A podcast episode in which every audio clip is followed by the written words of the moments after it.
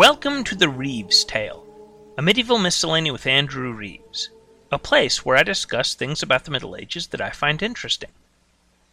And today I'm going to talk about something I find very interesting indeed. Have you ever wondered about places where you sense a presence? A feeling that there's something just out of the corner of your eye? Have you ever thought that there might be something inhabiting certain areas of the forest that you only see at night? And are there things that were like us and were here before us and now seem to have gone? Maybe. That's right. In this episode, we're going to talk about the elves in medieval belief. But first, we need some notes on a term. The words elf and fairy are more or less interchangeable. Elf is a Germanic word, so you'll see it used by people who spoke Germanic languages like Old and Middle English, Old Norse, and Old and Middle German. Fairy comes from the Latin fatum, and some variant of that would be used by speakers of Romance languages, those languages ultimately derived from Latin. Since most writing was in Latin, you'll usually see the word fatum, which one can translate as elf or fairy. Sometimes Latin writers would use words like faun or dryad, the ancient Greek terms for minor spirits of the countryside, when they clearly meant these beings. But in general, whether the English elf, the German Alp, or the French fairy, they basically have the same meaning. As for me, I'm going to go with elf, since I'm a big old Tolkien nerd. The first thing to note is that belief in elves was widespread in the Middle Ages. In her 1431 deposition for her heresy trial, Joan of Arc testifies that in her hometown of Domremy there was an elves tree, that people believed that if they came and drank the water from a nearby spring, they could be healed of their sickness. She says that others of her hometown claimed to have seen elves there, but that she had not. So I want you folks to pay attention here. Note that we have this association of elves and healing, and we'll see this elsewhere. In the 13th century, the Dominican friar Etienne de Bourbon tells us of a remote village in the French countryside whose peasants had a peculiar ritual for sickly children. This story, by the way, is related to Guinefort, the dog saint whom I'll eventually devote a whole episode to. Anyway, They'd take their children to a clearing in the forest, where they'd strip the child naked and toss it back and forth nine times between the forks in the trunks of two trees. They'd make invocations to what Etienne calls fauns, and then set a child between two candles and leave the child unattended. Why would they do so? Well, they believed that the sickly child was a changeling, that is, the actual child had been snatched by the elves and switched out with an elvish impostor. They hoped that if they'd done this ritual and done it right, they'd get their original child back. So, what precisely is going on here? I think we need to do a bit of a dive into how medieval people perceived elves. As C.S. Lewis noted in his book The Discarded Image nearly three quarters of a century ago, elves were fundamentally beings that didn't quite fit into a neat, systematic understanding of the world. In medieval thought, you had the earth at the center of the universe, orbited by the planets and sun, and you had God presiding over a universe whose rational beings were humans, angels, and demons. And maybe something else. You see, while learned churchmen wrote of a neatly organized cosmos that fit in with Christianity, most medieval people had beliefs that, well, didn't always fit. And belief in elves was a big part of that. A key thing is that the elves were rational beings, sort of, but they didn't quite fit in, either in terms of time or in terms of space. What do I mean here? Well, it's time for two stories. Here's a story from the late 12th century chronicler William of Newburgh, discussing an event in Yorkshire, and I quote A certain peasant from this region went to go visit his friend in a nearby area, and, having remained there a long time, set off to return home late at night when he was somewhat less than sober. And behold, from a nearby barrow, which I've often seen, it's about a quarter of a mile from the village, he heard the voices of people singing as if in a festival. Wondering who might be breaking out with such joyful celebrations in the dead of night, he went to have a look, and, seeing a door in the side of the barrow, he approached and looked in. He saw a broad, bright hall, full of men and women lying down as if to a solemn feast. One of the attendants at the feast saw him standing at the door, and brought him a cup. He accepted it, but wisely knew not to drink from it. Having poured out the contents, but retained the cup, he left. With the theft of the drinking vessel, the feasting crowd erupted into a tumult and pursued him. But thanks to the speed of his horse, he escaped and returned to his village with the wondrous thing as his spoil. At length, this cup, being of an unknown material, an unusual color, and an unfamiliar shape, was offered to King Henry I of England for a great gift, and then it was offered to the Queen's brother, David, the King of Scotland, and it was kept for many years in the Scottish treasury. A few years ago, King William of Scotland gave it to Henry II, who greatly desired to see it. This, and things like it, would appear incredible if their reality were not supported by trustworthy witnesses. Notice how this peasant encounters the elves. It's accidental. When you accidentally encounter the elves, it's usually at some sort of feast that has a feel to it that's both incredibly sumptuous, but also vaguely unreal, like a dream you're about to wake from. You would encounter elves at night, or in the woods, or some time or place removed from everyday experience. And where does our peasant encounter this feast? In a barrow.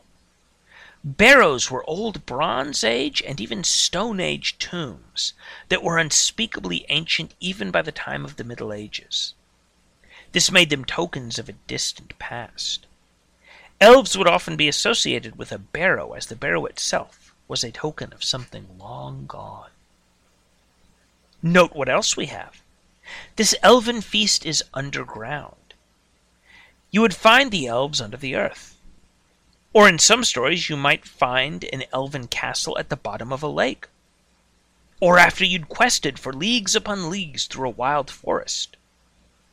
Or you'd find the elves in a mountain cavern, deep underground. Note that our peasant visitor didn't drink from this cup. Why is that? Well, generally, folklore held that if you did find yourself with the elves in their lands, if you ate from their food, you would be trapped there. You'd want to be careful if you went to a feast with the elves. And this brings us to Walter Map. Map was a member of the court of King Henry II of England, and wrote a book called De Nugis Curialium, which roughly translates as On the Trifles of the Court. The man's a raconteur, and so he tells all sorts of stories in the vein of, Hey, I heard this great story. It's great, and I'd highly recommend giving it a read on your own.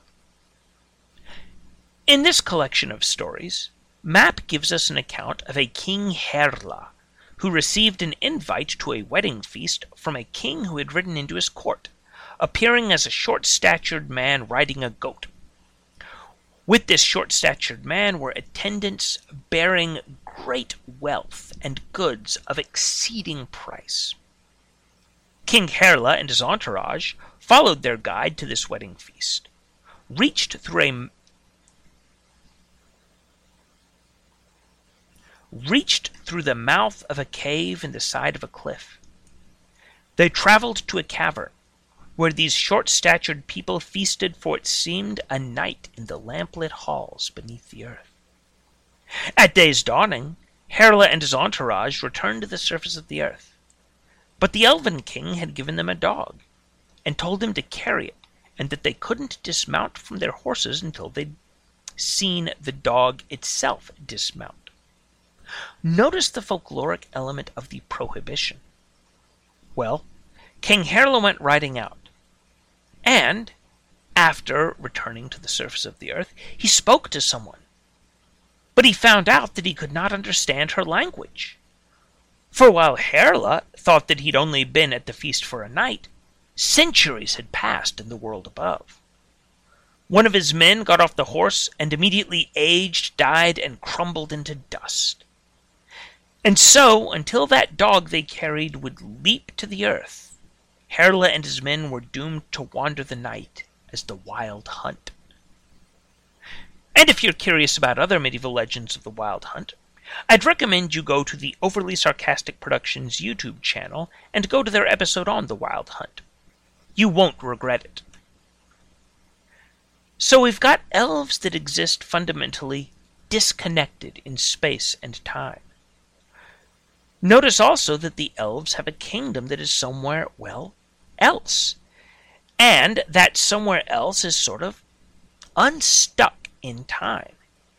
It was a place that you could visit, but that returning from might be a very dicey proposition indeed.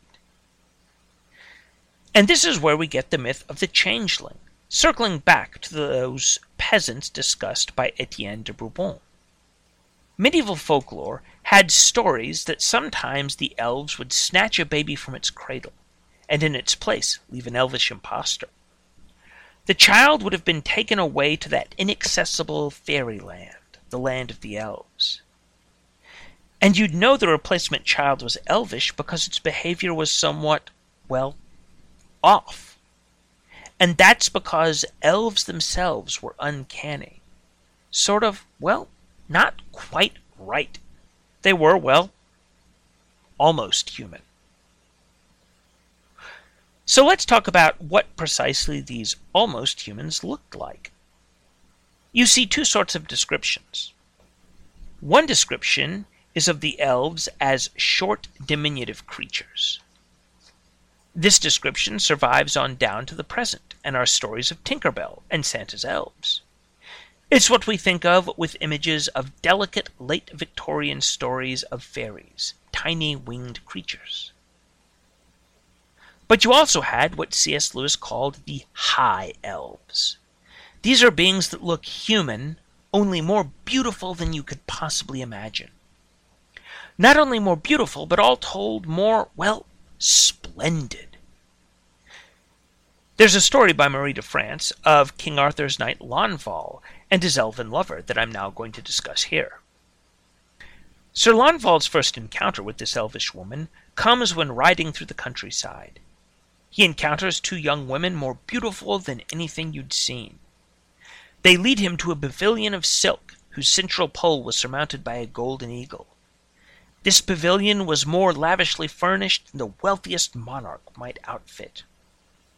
Within the pavilion, Sir Launfal encounters a beautiful woman clad only in her shift.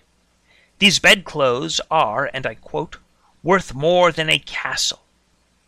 Note the association of elvish majesty with material splendor. What happens next in the story? Well, after professing her love to Launfal, and I shall quote the poem here, she gave him her love and her body.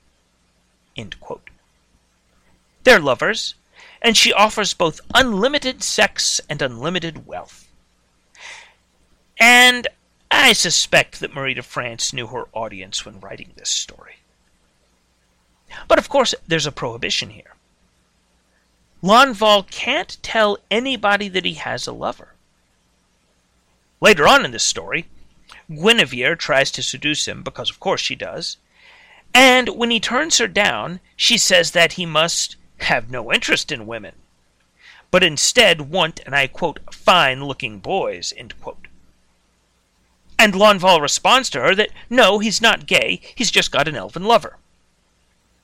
But after that happens, Guinevere accuses him of attempted rape. And then the fairy lover doesn't show up when summoned, because of course Sir Launfal had violated the prohibition and spoken of her. Eventually, he goes to trial before King Arthur's court. At the last minute, though, the elven lady with her attendants shows up, and she takes Launfal off to Avalon, the land of the elves, where they presumably live happily ever after. What does the story of Lanval show us? Well, it shows us that elves were associated with a lusty sexuality. Sexual encounters between men and elves were a frequent occurrence, not only in medieval literature, but in medieval folklore.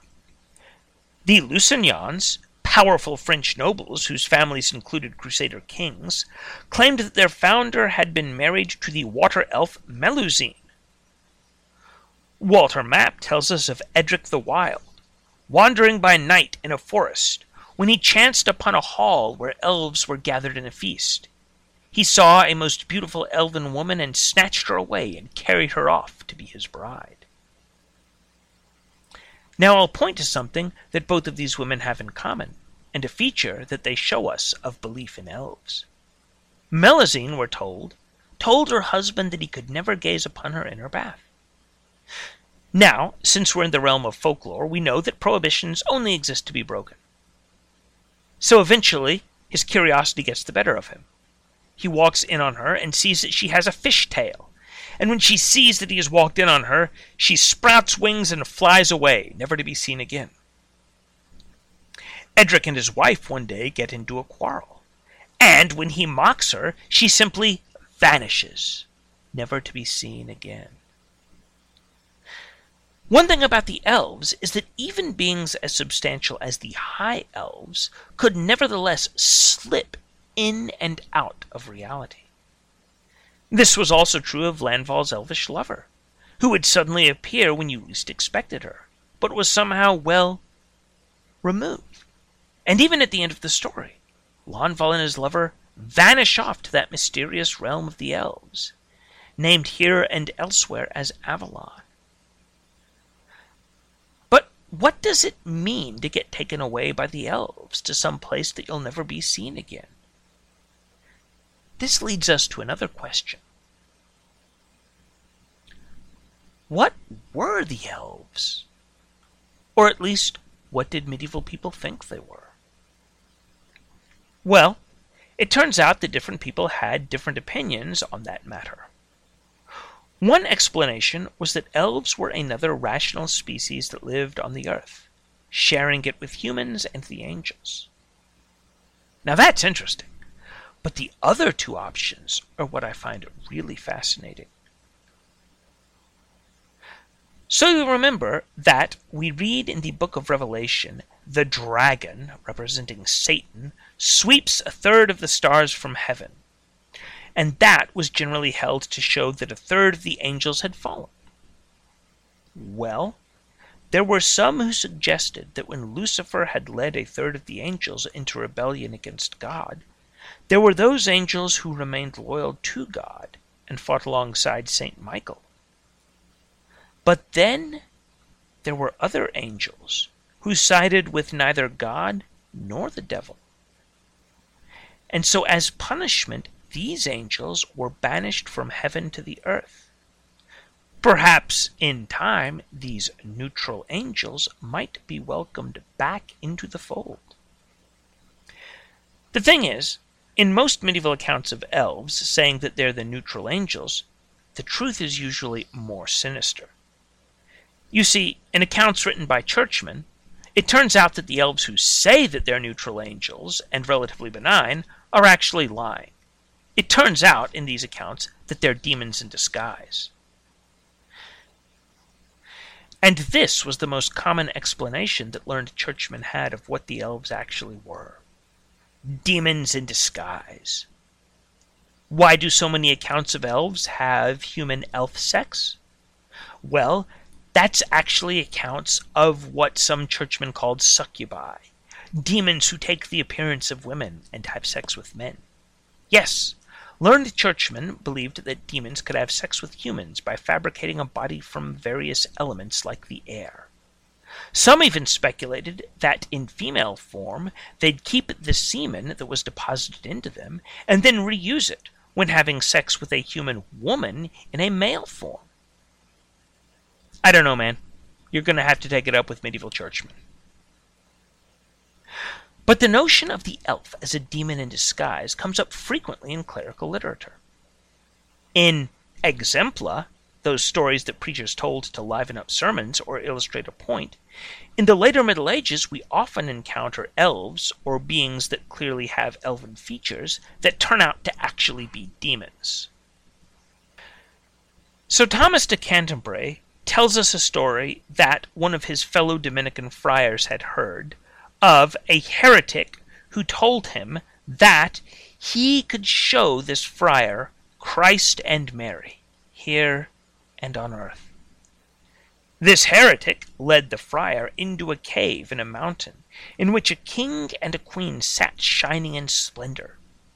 But the friar had brought along a consecrated host, that is, a communion wafer. And when he brought out this bread that was actually the body of Christ, the demonic illusion vanished.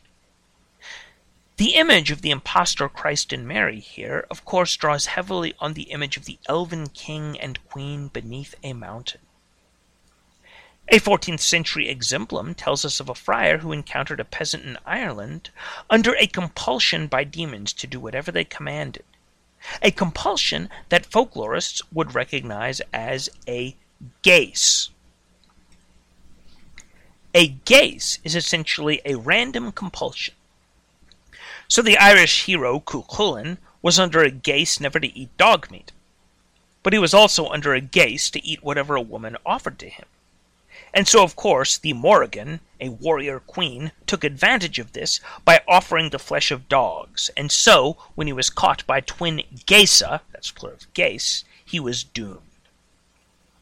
But of course, in the exemplum I mention, this peasant who was under a compulsion had that compulsion broken by a friar. And remember how that demon with elvish characteristics masquerading as Christ and Mary was under the earth? Remember how that peasant had met elves in a barrow? And remember how those who go to the land of the elves never return? Well, all of this brings us to the association of elves with the dead. The Arthurian myth, as it eventually developed, told of Arthur having been taken away to Avalon, the land of the elves, rather than dying. Or was Avalon some post mortem location? After all, you often had myths of a king who hadn't died but was rather taken to a place beneath a mountain in a cave, where he would wait in a state that wasn't quite death, but wasn't quite life, perhaps to some day return. And sometimes churchmen would talk about Arthur being under a mountain. But rather than the mysterious realm of Avalon, King Arthur was said to be under Mount Etna. And Mount Etna in Sicily was the volcano often identified as an opening to hell. And there are also stories like an anonymous Irish poem from around 1200, where a man throws a stone at a swan, but when he hits it, it turns into a woman. When this woman that he has thrown the rock at regains consciousness, she says that she was at the point of death, but then snatched away by the elves. He returns her to her family, and they are shocked to discover she's alive, since they thought they'd buried her. And this brings us back to Walter Map. Map tells us of a certain knight whose wife had died. But then he came across mysterious dancers at night. You'll, of course, recognize the elves by this point. And among these dancers he saw his supposedly deceased wife. He snatched her away from the dancers, carried her back home, and then they led a long and happy life. Indeed, their descendants were known as the sons of the dead woman. So, what were elves? Were they actually the dead? Medieval churchmen, of course, strenuously opposed such a belief. But such beliefs crept into medieval religious thought and practice. By the 12th century, medieval churchmen had articulated a doctrine of purgatory. The idea was that if you'd had your mortal sins forgiven in confession, but when you died, you hadn't done your penance, that is, your regimen of self denial to morally reorient yourself, you'd go to purgatory, a place of suffering where you would finish your penance before heaven. But stories of purgatory ended up getting weird. So you'd see the story of a monastery in Ireland that had a doorway to purgatory in its basement. Or the story of a knight who visits purgatory bodily while still alive and then comes back. And in these tales, purgatory feels an awful lot like fairyland, being located in a strange sort of place that is no place. So that's a little bit about medieval beliefs about elves. I'll have many subsequent episodes about the elves, but for now we'll bring it to a close. If you'd like to support this work of mine that I'm doing in addition to my normal duties as a professor, please go over to the Patreon link and subscribe. I'm Andrew Reeves, and this is The Reeves Tale. Thanks for listening.